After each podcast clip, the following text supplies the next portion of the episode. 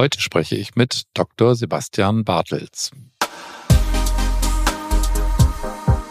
Miteinander sprechen, Synergien erkennen, gemeinschaftlich nutzen und den Austausch miteinander suchen und vor allem immer dann, wenn man mal das Gefühl hat, warum, wieso, weshalb, ähm, macht das jetzt Sinn oder bevor ich mich ärgere, einfach nochmal versuchen, die äh, Position äh, zu wechseln, sich in den anderen hineinzuversetzen und zu gucken, ob es nicht vielleicht dann doch etwas verständlicher wird. Consilium, der Pädiatrie-Podcast mit Doktor Axel Enninger.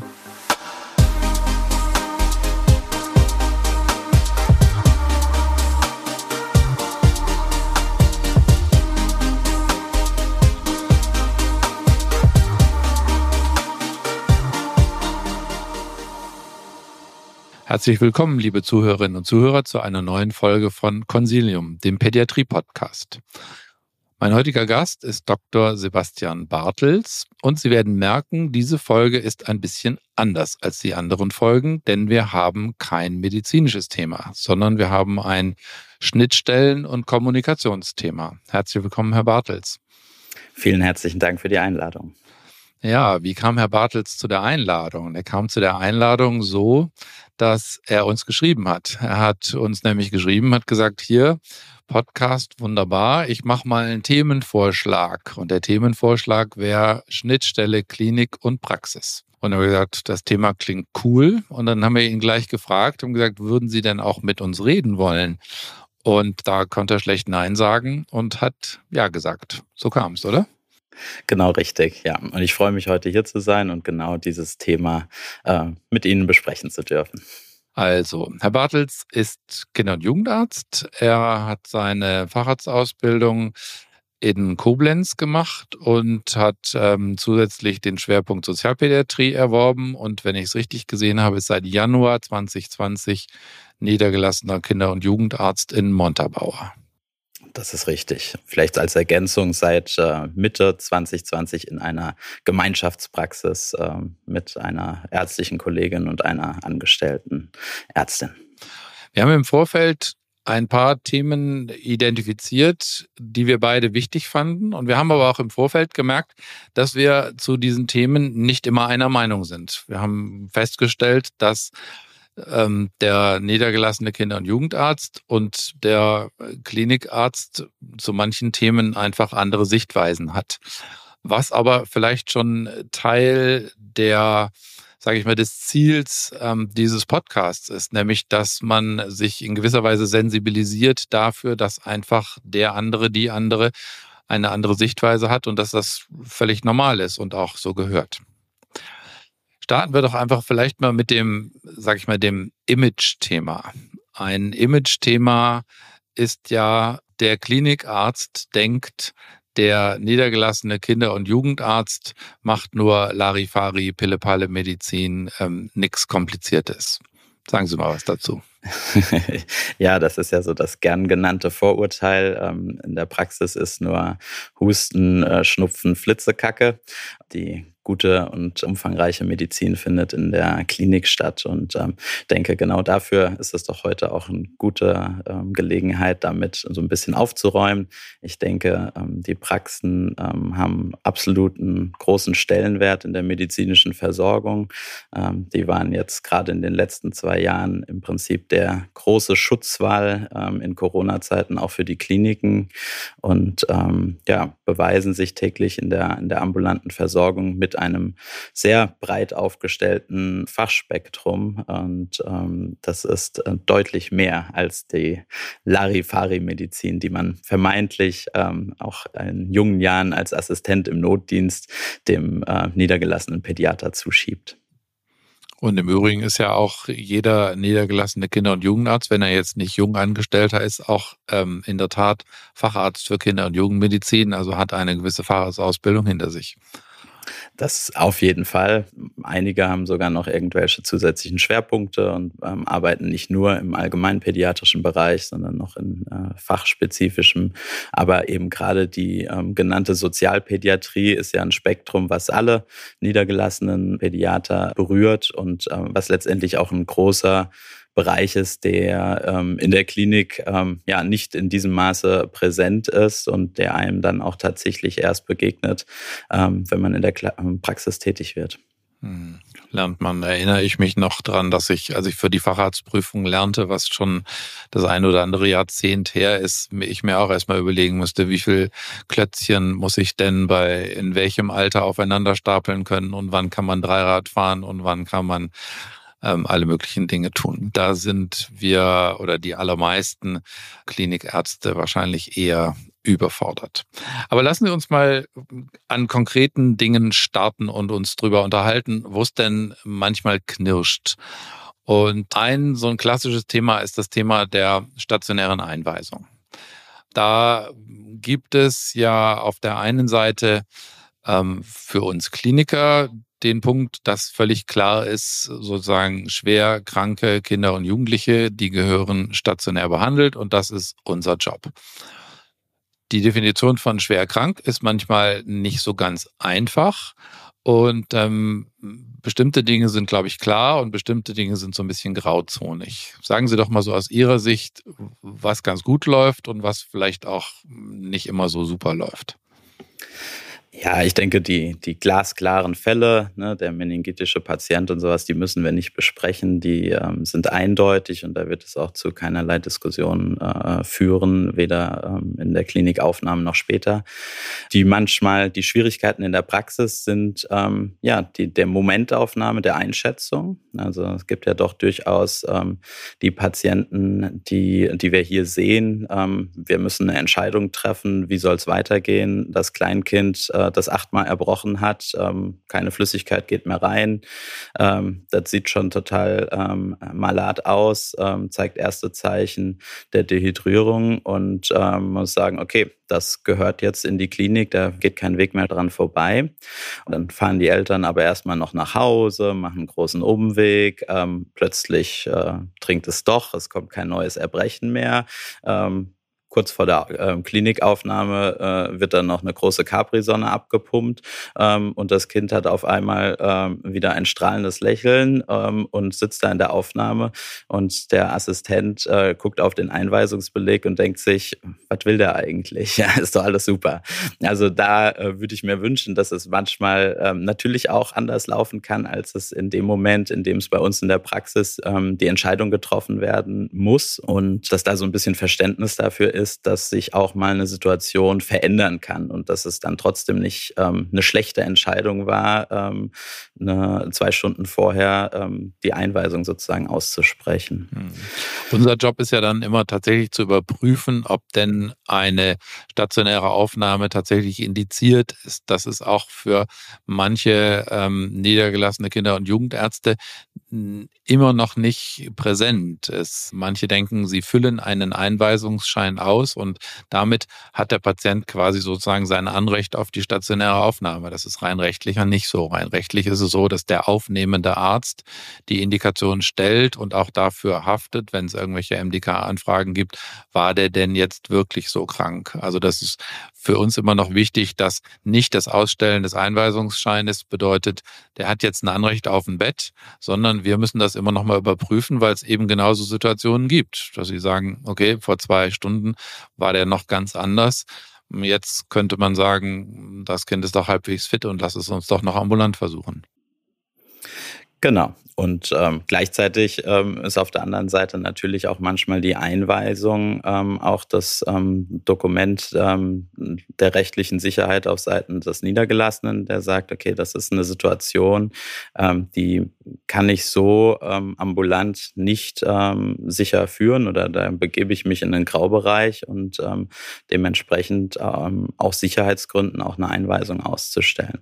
Wichtig ist mir einfach immer, dass ähm, wenn Ähm, im Prinzip manchmal ist es ja für den Niedergelassenen in den meisten Fällen ist jetzt außer die geplante stationäre Aufnahme, die man mal hier ausklammern, die, die notdienstliche stationäre Einweisung ist immer so eine kleine Niederlage für den, für den Niedergelassenen, weil letztendlich wollen wir das ja auch vermeiden, dass der Patient am Ende und die Eltern im Krankenhaus leiden. Jeder weiß das, keiner will ins Krankenhaus. Ähm, äh, wir Ärzte schon mal noch mal viel weniger, weil wir das eh aus einer anderen Perspektive sehen. sehen, aber wenn wir wissen, wie so ein Kind und die Eltern unter einer stationären äh, Behandlung doch meistens auch dann irgendwie leiden und ähm, das ganze Drama im familiären Umkreis, dann möchte man das doch mit allen Mitteln irgendwie vermeiden. Und wenn man dann doch eine Einweisung ausstellt, dann ähm, tut man das nicht einfach so unbedacht. Ähm, oder das sollte zumindest das, das Anliegen eines jeden Niedergelassenen sein und ähm, wünschenswert, oder so mache ich es eigentlich in der Regel, wenn ich jemanden stationär notfallmäßig einweise, der sofort in die Klinik soll, dann ähm, möchte ich auch in der Klinik anrufen, entweder persönlich oder lasse das äh, durch meine Mitarbeiter machen. Okay, das ist natürlich auch immer das Thema der Erreichbarkeit, dass Sie sich wahrscheinlich wünschen würden, dass es immer einen Ansprechpartner gibt. Das versuchen wir hier zu ähm, gewährleisten, hier bei uns in Stuttgart. Da gibt es ein Einweisertelefon. Aber wenn die Bettenbelegungsmanagerin, die dieses Einweisertelefon trägt, ähm, nicht da ist, nicht mehr da ist oder erkrankt ist, dann haben wir manchmal ein Problem, das, dieses Telefon zu besetzen. Und dann ist es für den Niedergelassenen schwierig, uns zu erreichen. Das verstehen wir schon. Umgekehrt haben wir manchmal genau das gleiche Problem. Wir sehen da jemanden, es ist normaler Werktag und eigentlich denken wir, die Praxis hat noch geöffnet. Und ähm, dann sagen wir also hier, ähm, Herr Bartels, das Kind ist puppenlustig und wir würden den gerne wieder nach Hause schicken, sind Sie einverstanden? Dann ist für uns manchmal schwierig, dass wir in irgendwelchen Praxis-Warteschleifen hängen und dann drücken Sie eins fürs Rezept, drücken Sie zwei für einen Termin, drücken Sie drei, ob Sie privat versichert sind, und spätestens dann hat man die Nase voll und sagt, ähm, dann lassen wir es eben und dann schicken wir die Familie so heim. Ja, das darf natürlich auf keinen Fall sein. Auch ähm, auf äh, unseren Schultern ähm, sollte ähm, da das ähm, Angebot stehen, ähm, eine geheime Durchwahl mit den lokalen Kliniken zu besprechen. Also zumindest mache ich das so. Ähm, wir haben eine Praxisnummer, die ähm, eben nicht an Patienten weitergegeben werden darf, aber die in den Kliniken vorliegt. Und ähm, wenn es ähm, irgendwann zwischen ähm, den Dienstzeiten ähm, durchgeklingelt werden möchte, dann ist eine Erreichbarkeit durchgehend äh, gewährleistet. Ähm, und ähm, das finde ich dann auch super, wenn Sie dann diesen Schritt machen würden, zu sagen, okay, das ist eine kinderärztliche Einweisung. Ähm, wir sehen das jetzt aber anders, als es vielleicht vor zwei Stunden äh, gesehen worden ist. Wir rufen kurz an, sind Sie damit einverstanden? Oder ähm, gibt es vielleicht soziale Hintergründe, die jetzt so nicht augenscheinlich sind, die Sie dazu erwogen haben, ähm, die Einweisung auszustellen?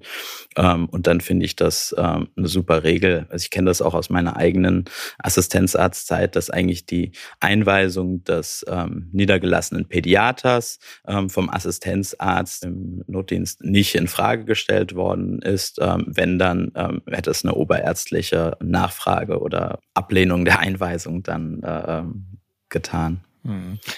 Jetzt hat ja der ein oder andere niedergelassene Kollege Sorge, seine Geheimnummer weiterzugeben. Aus Sorge, die wird dann irgendwann doch mal an Eltern weitergegeben oder irgendwie im Netz geleakt. Wie sind Ihre Erfahrungen da?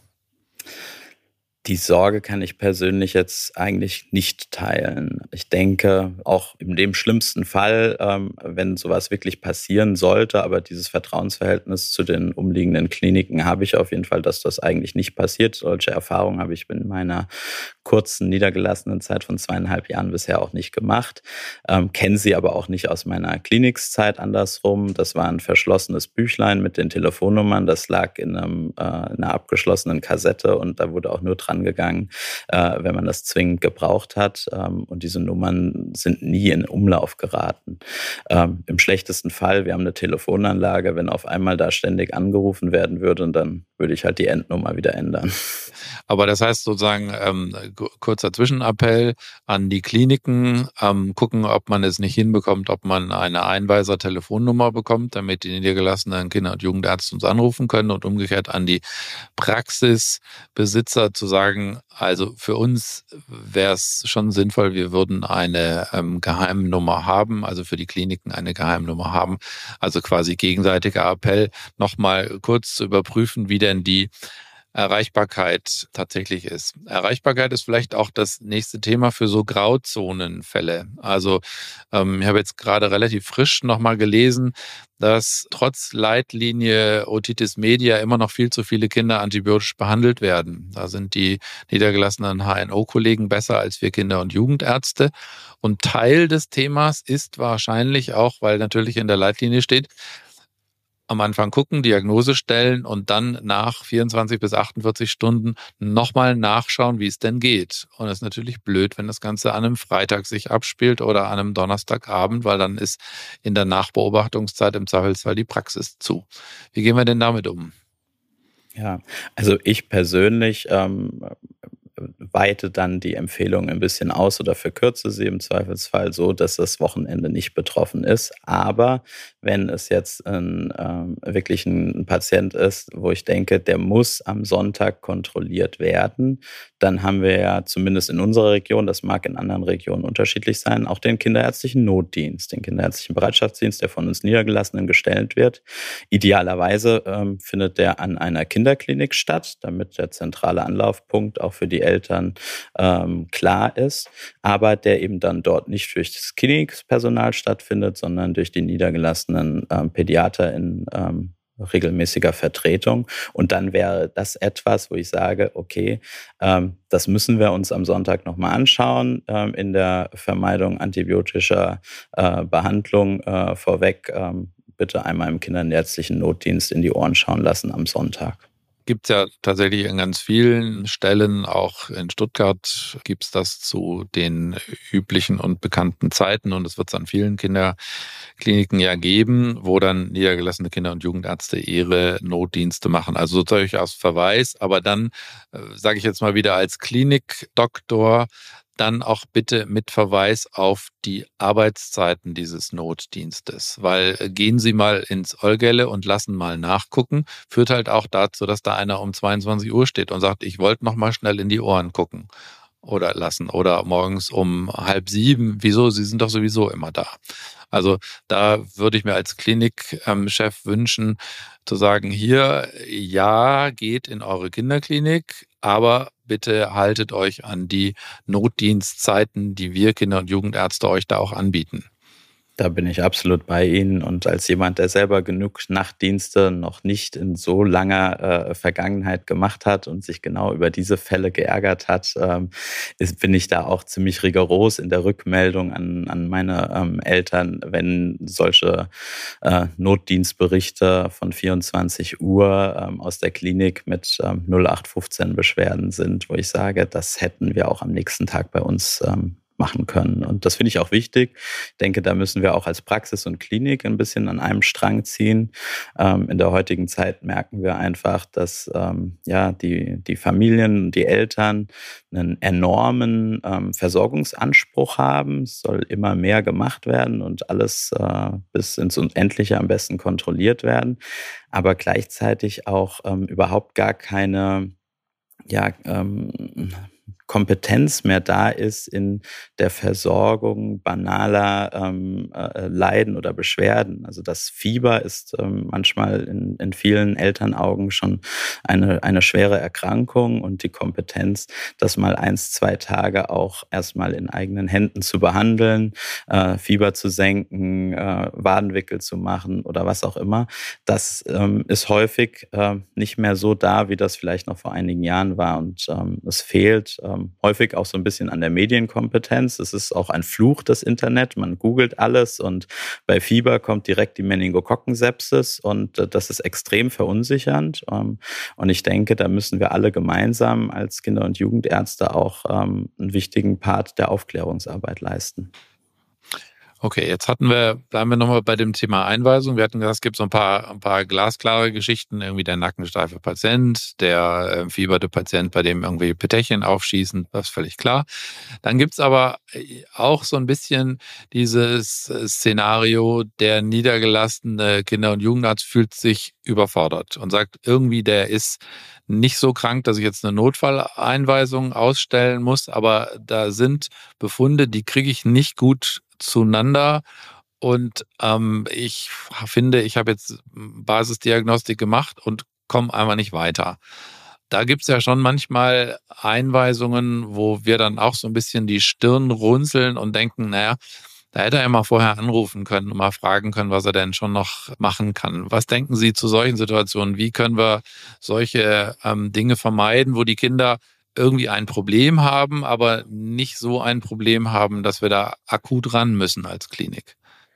Genau, also gerade bei den jetzt nicht hochakuten Dingen, da bin ich jemand, der auch gerne den Kontakt dann zu dem Spezialisten sucht, ähm, äh, seien es ähm, irgendwelche auffälligen äh, Blutbefunde ähm, oder ähm, erhöhte Transaminasen ist ja gerne so ein Punkt, ähm, den wir auch schon im Vorgespräch hatten.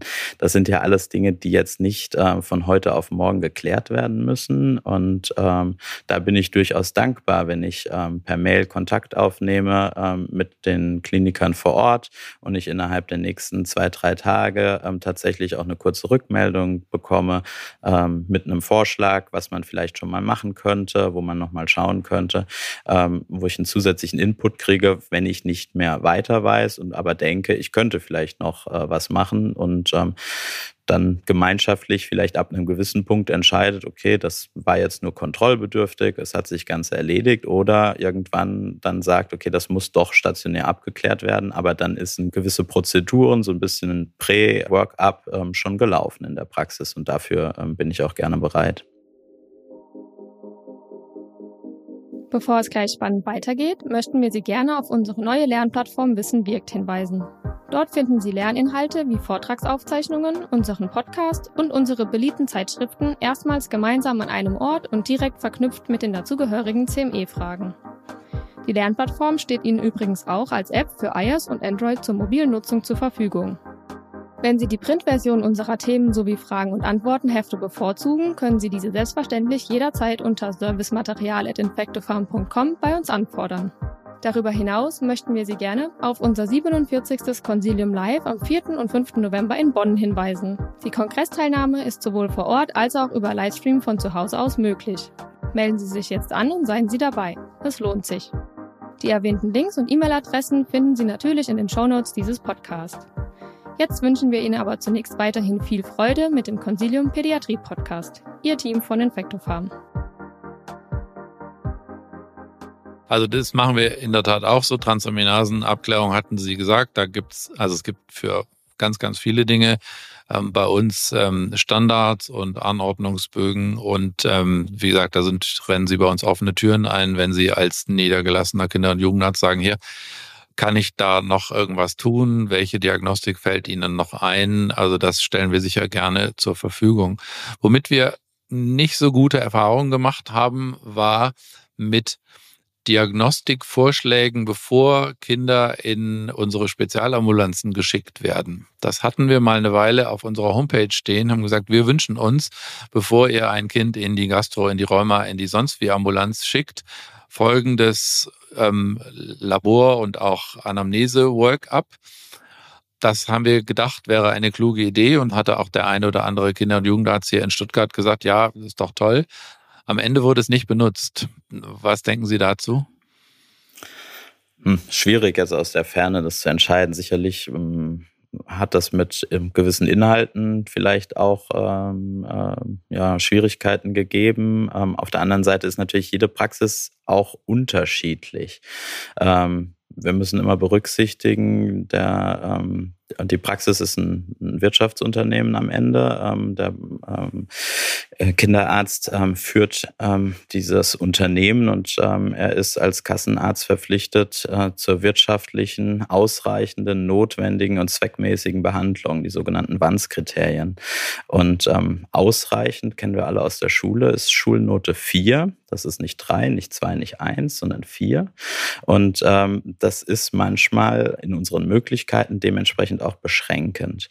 Das heißt, es kann durchaus sein, dass bestimmtes Pre-Workup, was vielleicht von Ihnen vorgeschlagen ist, wurde von der einen oder anderen Praxis aus wirtschaftlichen Gründen einfach nicht machbar oder für die in ihren Praxisalltag einzubauen war. Das muss man sicherlich einzeln betrachten. Also wir ähm, oder ich sag mal ich ähm, und meine äh, Praxiskollegin haben uns ein, äh, ein großes, teures Ultraschallgerät angeschafft, weil es uns einfach wichtig ist, weil es zur Pädiatrie dazugehört. Aber so ein Gerät kostet fünfzigtausend Euro ähm, und äh, das Gerät zu finanzieren mit äh, einem Abdomen-Sono, äh, was sicherlich zwanzig, fünfundzwanzig Minuten dauert, wenn man es gut machen will, wofür man, wenn überhaupt, gerade sechzehn Euro kriegt, das ist nicht machbar. Und dementsprechend kann ich auch Kollegen verstehen, die dann nicht mehr bereit sind, ähm, da ähm, zu investieren.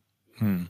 Also ging gar nicht um Sono, ging um Labor und ich glaube, es war jetzt noch nicht so furchtbar teuer, aber gut, Tatsache war, wir haben es versucht, es war ein Angebot an die Niedergelassenen und ähm, wie Sie sagen, da gibt es Praxen, die machen das perfekt, da gibt es ein perfektes Pre-Workup und es gibt Praxen, wo man so als Kliniker denkt, na, da hättest du dir jetzt vielleicht auch ein bisschen mehr Mühe geben können, bevor du ähm, das Kind sozusagen mal losschickst, ähm, um es mal ähm, so zu sagen. Das ist einfach, wie Sie sagen, die Vielfalt der Praxen ähm, ist sicher gegeben und natürlich ist es für die eine oder andere Praxis ein Problem, vielleicht ähm, Blut abzunehmen oder vielleicht ähm, andere Dinge vorzubereiten.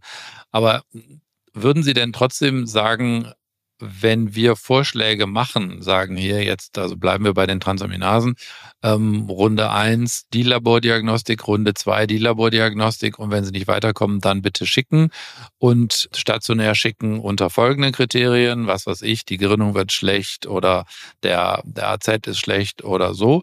Oder aber sagen, nee, das hat alle Zeit der Welt, Termin in der Gastroambulanz. Ist das für Sie okay oder ist das für Sie Bevormundung? Nee, ich würde mich da nicht bevormundet fühlen. Ich wäre dankbar über S O Ps. S O Ps sind ja auch eine Richtlinie. Das heißt ja nicht, das muss alles so gemacht werden, wie es da drin steht. Das ist eine Empfehlung. Und an die Empfehlung würde ich mich halten und ich wäre dankbar für Empfehlungen, die ich bekomme, nach denen ich mich richten kann.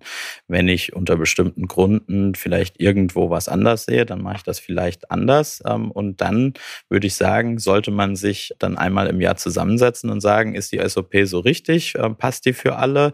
Oder kann man da irgendwo aus Seiten der Klinik, aus Seiten der Praxis etwas ändern, was ist zu optimieren, was hat sich eventuell auch in der Leitlinie aktualisiert und ähm, dafür ist, glaube ich, diese gemeinschaftliche Kommunikation und der Austausch ganz essentiell wichtig, um einfach zu fragen, was spricht gegen die S O P? Also aus meiner Sicht, ähm, ich bin dankbar, wenn man so gemeinsam im Kontakt ist. Sie haben auch da gesagt, es gibt ähm, verschiedene Praxismodelle und natürlich verstehe ich, wenn ein niedergelassener Kinder- und Jugendarzt alleine in einer Praxis ist, seine Facharztausbildung eine ganze Weile ähm, zurückliegt, dann hat er fünfzehn, zwanzig Jahre unfassbare klinische Erfahrungen, viel mehr klinische Erfahrungen als all die Assistenzärzte und auch die allermeisten Oberärzte und auch ähm, der ein oder andere Chefarzt, der relativ jung in seiner Position ist. Da gibt es viel klinische Erfahrung.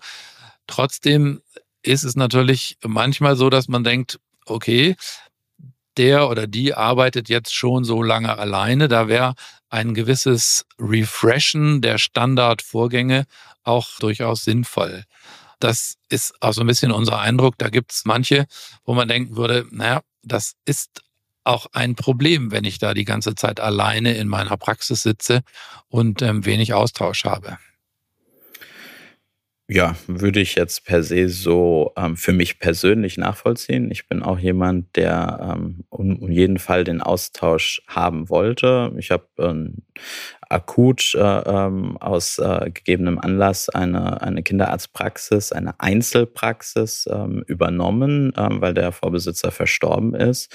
Und mir war in dem Moment, als ich mich dazu entschieden habe, diese Praxis zu übernehmen, schon klar, dass ich in jedem Fall keine Einzelpraxis weiterführen werde, sondern dass ich eine Gemeinschaftspraxis möchte und dass ich mit mehreren ärztlichen Kollegen im Austausch sein möchte, äh, nach bester Möglichkeit sogar vielleicht auch jemanden dabei habe, der eine andere Spezialisierung, eine andere klinische Erfahrung hat, um uns in der Praxis besser aufzustellen. Und das, denke ich, ist ähm, in unserer Praxis hervorragend gelungen und ähm, das würde ich auch jedem ähm, so ans Herz legen. Und ich denke, dass die ähm, klassische Einzelpraxis, wie sie früher so existiert hat, ähm, ein Arzt, eine M F A, keine Zukunft mehr hat.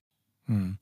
Kommen wir vielleicht gleich noch drauf, scheint mir auch so, gerade auch vor dem Thema der Arbeitszeitmodelle, der, der Arbeitszeiten, ähm, dass natürlich diese Einzelpraxis auch bedeutet, dass zum Teil ja unfassbare Arbeitszeiten dadurch entstanden sind. Also mit den ganzen Bürokratie, Nach-, Vor- und Nachbearbeitungen, dass da immer weniger Menschen willig sind, solche Dinge auf sich zu nehmen. Das verstehe ich gut. Und ohne, dass ich je außer ein bisschen Praxisvertretung in meiner Assistenzarztzeit in der Praxis gearbeitet habe, kann ich es mir irgendwie auch gar nicht vorstellen, die Einzelpraxis zu betreiben. Aber trotzdem, jeder darf das natürlich selber entscheiden.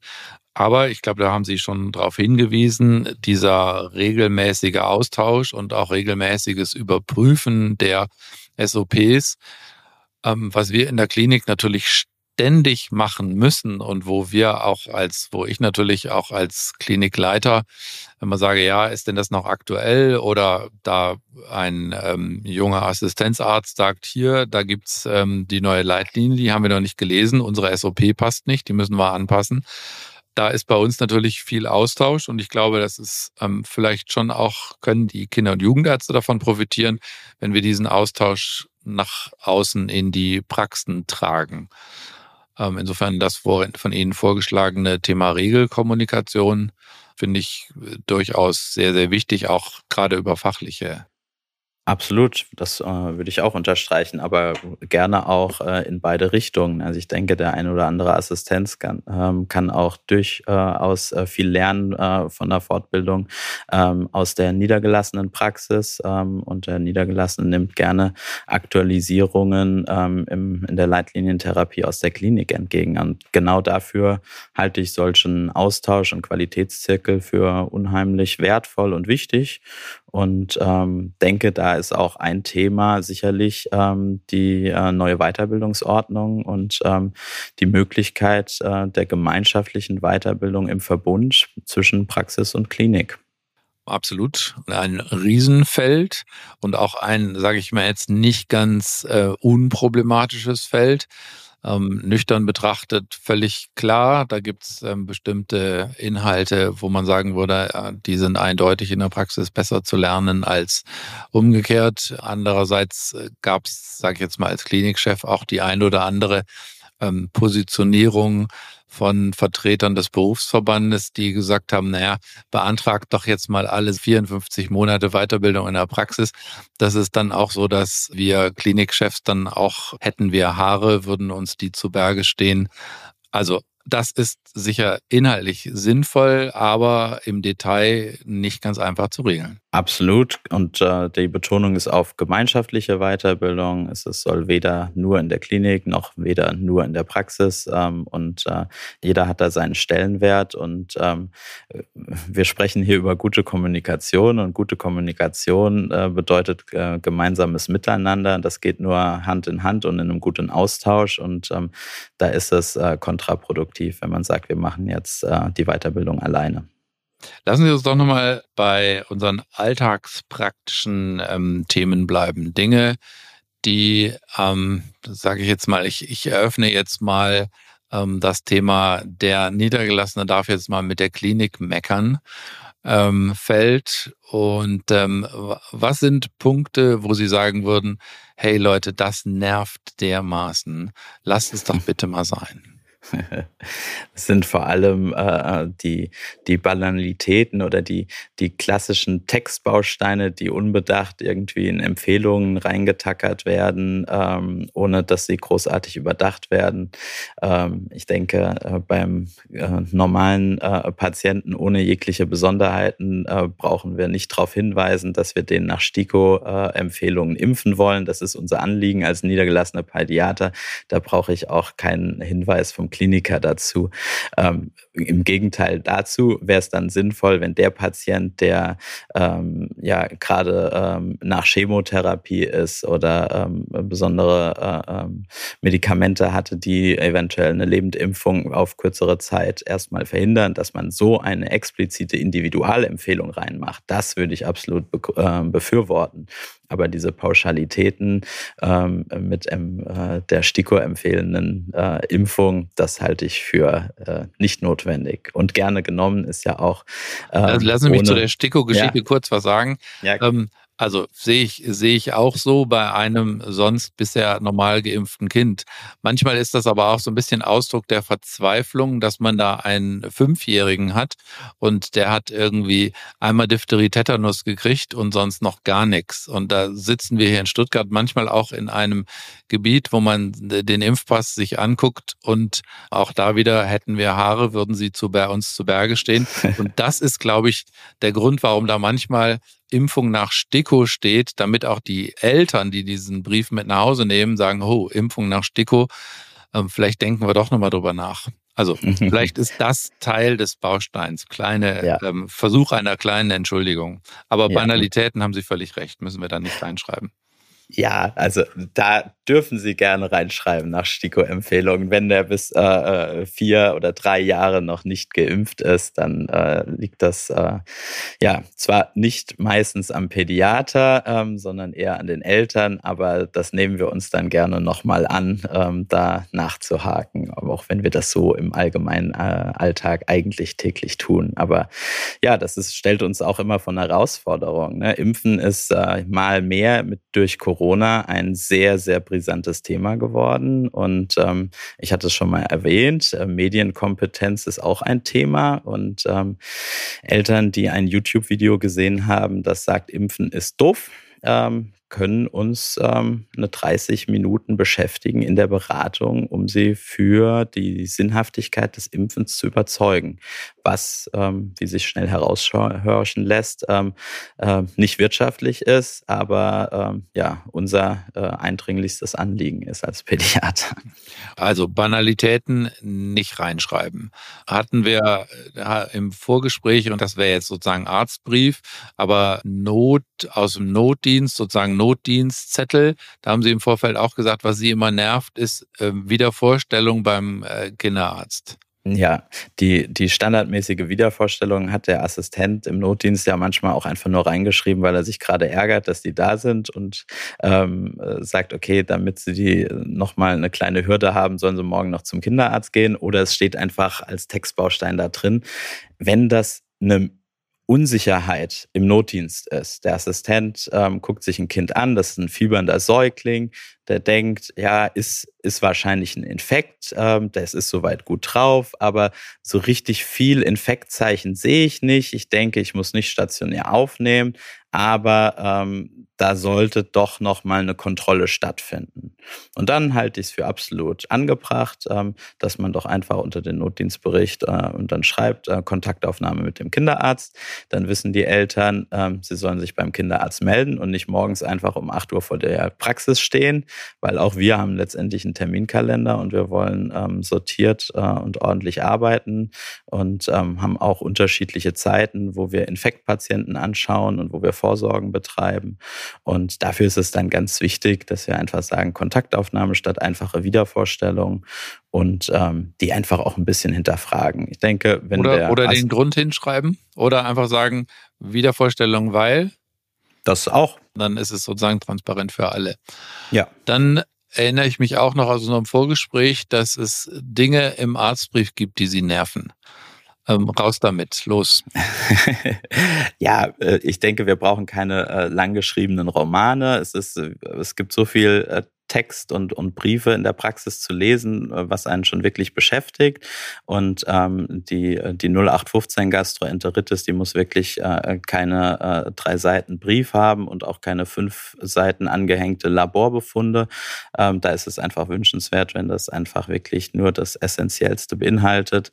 Wenn denn in einem Klinikaufenthalt mal was ähm, Außergewöhnliches äh, passiert, was auch neben der Diagnose ähm, noch ähm, stattfindet und es zu zu bestimmten Empfehlungen führt, ähm, dann sollte da auch ein Verweis irgendwie drin sein. Also wenn ich ähm, eine Gastroenteritis habe, die irgendwie aus Kliniksaugen ähm, auch noch mit äh, sieben Jahren so stark lispelt, dass ich da äh, Logotherapie empfehle, ähm, dass ich dann auch die Diagnose in den Diagnosen dann bitte einbaue und nicht nur die Empfehlung ähm, in der äh, in der Entlassempfehlung drinstehen habe. Das ähm, halte ich für sinnvoll, dass wir ähm, Heilmittel, ähm, Wissen äh, zu verordnen, immer nur aufgrund äh, von indizierten ähm, Diagnosen und ähm, häufig sind das leider auch so Teilleistungsbereiche, die betroffen sind, gerade was die Ergotherapie angeht, ne, die klassische Konzentrationsschwäche, die gerne genommen wird. Ähm, da soll doch mal bitte Ergotherapie stattfinden,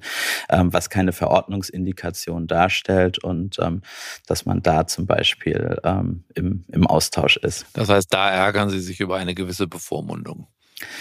Genau, das würde ich so ein bisschen als als ähm, Bevormundung jetzt vielleicht nicht sehen, aber es macht das, also letztendlich muss der Niedergelassene es ja aufschreiben ähm, ähm, äh, nach seinem Ermessen, ob da ein Klinikbrief vorliegt oder nicht, aber es ähm, erschwert deutlich die ähm, Arzt-Patienten-Bindung und Elternkommunikation, wenn die Klinik etwas empfiehlt, was dann der Niedergelassene aus organisatorischen oder Zulassungsgründen oder was auch immer dann nicht befolgt. Und das ist dann immer eine Herausforderung. Also da erinnere ich mich an meine schon lang zurückliegende Assistenzarztzeit, wo dann manchmal Eltern dann auch gesagt haben, können Sie das nicht mehr in den Brief schreiben? Ich habe schon mit äh, Doktor Bartels fünfmal über Ergotherapie gesprochen.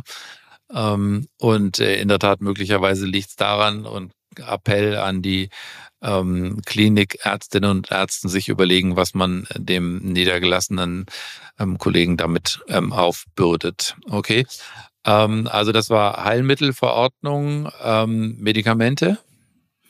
Ähm, Medikamente, ja, ich denke, Medikamente ist natürlich ein Thema in der ähm, in der Niederlassung aufgrund unseres Arzneimittelbudgets. Ähm, ja. Sie wissen das äh, nochmal aus einer besonderen Perspektive mit Ihrer Spezialambulanz und äh, den vielen teuren Biologika, ähm, die Sie äh, bei Ihren äh, Morbus Crohn-Patienten sicherlich haben. Ähm, das ist etwas, was äh, in der Praxis durchaus ähm, manchmal schwierig darstellbar ist. Ähm, wir wissen, dass ähm, bestimmte ähm, Medikamente gerne in der Klinik ähm, verordnet, äh, ähm, bei Epileptikern auch antiepileptische Therapien ähm, sozusagen eingeleitet werden, wo dann am Ende das Medikament aber gar keine Zulassung ähm, entweder für den Kinder- und Jugendbereich im Allgemeinen oder eben speziell jetzt für diese Diagnose. Ähm, und dann äh, stellt das uns vor große Schwierigkeiten, weil das kann äh, dann im schlechtesten Fall einen Regress bedeuten. Das heißt, ähm, Verordnung von teuren Medikamenten, wie machen wir das? Reden wir da miteinander? Also mein, mein Eindruck ist manchmal, dass ähm, teure Medikamente so ein bisschen zu so einem Reflex führen, na, das soll die Klinik verordnen. Was wir auch fast immer tun, weil wir natürlich in unseren Ermächtigungsambulanzen ähm, anders beobachtet werden von ähm, der K V, aber ähm, so ehrlich gesagt, manchmal nervt mich dieser Reflex auch, dass alles, was irgendwie teuer und selten ist, dann von uns aufgeschrieben werden soll. Ja, kann ich verstehen. Ähm, der Reflex, allein teures Medikament können wir nicht verordnen, ist auch sicherlich nicht ganz äh, begründet. Ähm, trotzdem ist es in erster Linie einmal so, dass ähm, teuer ein bisschen Angst äh, ähm, verursachen kann, weil ähm, es gibt einfach ein festes Arzneimittelbudget. Das ist jetzt mal ganz äh, pauschal für unsere Praxis hier in Rheinland-Pfalz, ähm, siebenundzwanzig Euro pro Patient. Ähm, das heißt, wenn ich tausend Patienten im Quartal als Kinderarzt habe, dann darf ich siebenundzwanzigtausend Euro verordnen. Ja, und wenn wir jetzt äh, mal ein paar Biologika dabei haben, ähm, wo man schnell mal bei zweitausend, dreitausend Euro ist, dann merkt man, dass man da in Schwierigkeiten kommt. Ähm, es ist durchaus von Vorteil, wenn man als Niedergelassene keine Hustensäfte verschreibt, dann hat man auch ein bisschen mehr Budget und das ist ähm, mal abgesehen davon vom Budget auch medizinisch sinnvoll.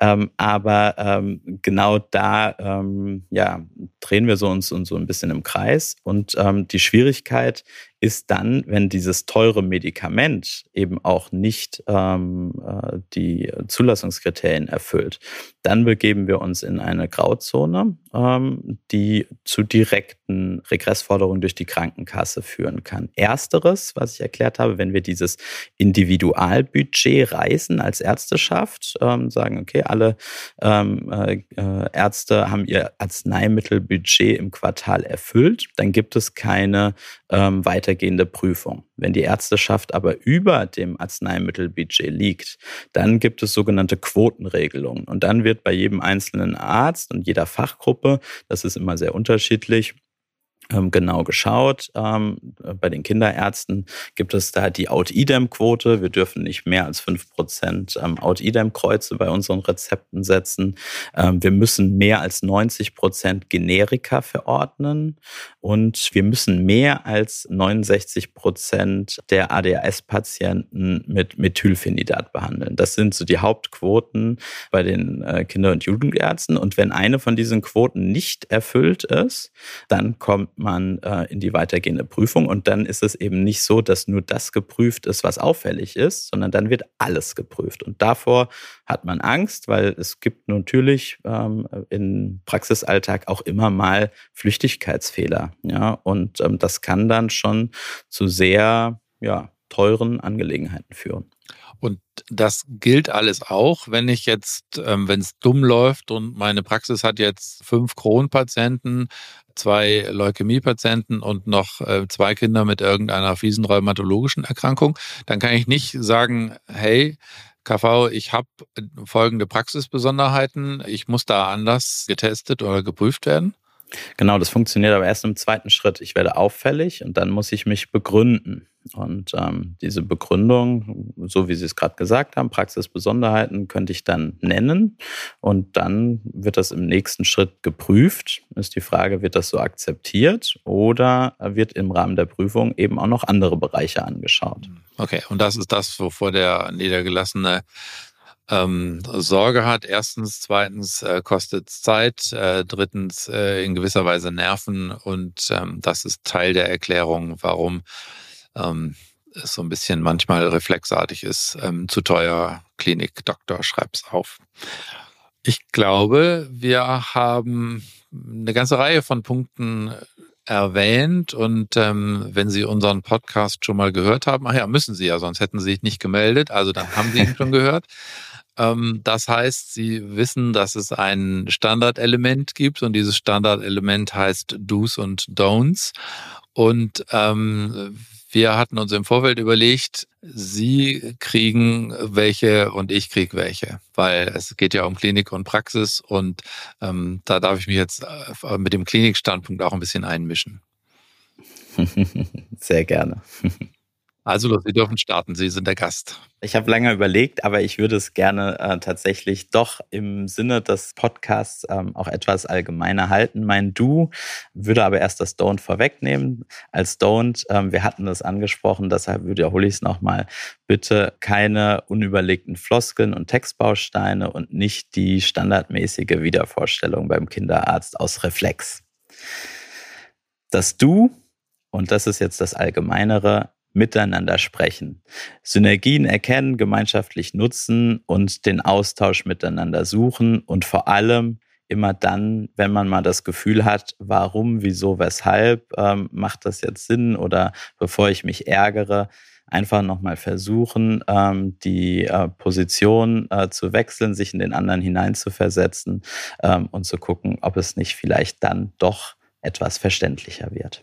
Dann schließe ich mich Ihrem Du hundert Prozent an und verzichte auf meinen Don't, weil man ja immer mit was Positivem enden soll. ähm, eindeutig, es geht um gemeinschaftliche Kommunikation, mal in die Schuhe des anderen steigen und einmal kurz ähm, innehalten, bevor man sich ärgert und überlegt, woran könnte es denn liegen und generell, dass wir in der aktuellen Zeit alle unter Zeitdruck stehen, ist klar. Trotzdem ist Kommunikation das A und O. Und das wird auch die Herausforderung für die Kinderheilkunde in den nächsten Jahren bleiben. Vielen, vielen Dank, lieber Herr Bartels. Das war echt ein sehr anregendes und angenehmes Gespräch. Ich hoffe, Ihnen, liebe Zuhörerinnen und Zuhörer, hat es auch gefallen. Sie ähm, fanden es interessant. Sie ähm, fanden es vielleicht auch ein wenig hilfreich. Ähm, wenn ja, freuen wir uns über eine positive Bewertung auf den üblichen Portalen. Und wenn Sie noch nicht Abonnent sind, ähm, ist jetzt der Zeitpunkt, es zu werden. Kostet natürlich nichts. Sie kriegen eine neue Ähm, Erinnerungsnachricht alle drei Wochen, immer wenn eine neue Folge rauskommt, immer alle drei Wochen. In der Nacht von Donnerstag auf Freitag geht es los. Vielen Dank fürs Zuhören und bis zum nächsten Mal. Ganz herzlichen Dank für die Einladung.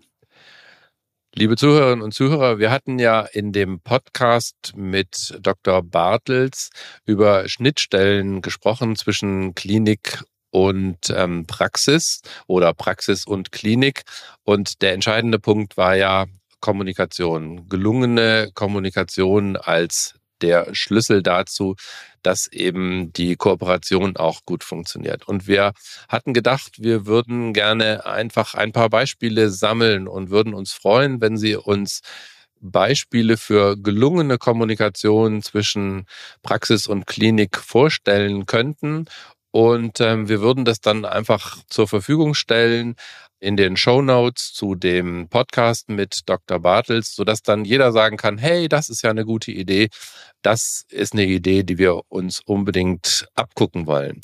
Und wir freuen uns, wenn Sie uns ähm, diese Beispiele für die gelungene Kommunikation zuschicken an folgende E-Mail-Adresse podcast at infectopharm dot com. Ganz einfach, podcast at infectopharm dot com. Wenn Sie denken, das ist ein tolles Beispiel und das hat gut funktioniert und da können vielleicht andere von lernen, sind Sie herzlich eingeladen, das zu tun. Vielen Dank. Das war Consilium, der Pädiatrie-Podcast. Vielen Dank, dass Sie reingehört haben. Wir hoffen, es hat Ihnen gefallen und dass Sie das nächste Mal wieder dabei sind. Bitte bewerten Sie diesen Podcast und vor allem empfehlen Sie ihn Ihren Kollegen. Schreiben Sie uns gerne bei Anmerkungen und Rückmeldungen an die E-Mail-Adresse consilium at infectopharm dot com. Die E-Mail-Adresse finden Sie auch noch in den Shownotes. Vielen Dank fürs Zuhören und bis zur nächsten Folge. Ihr Team von InfectoPharm.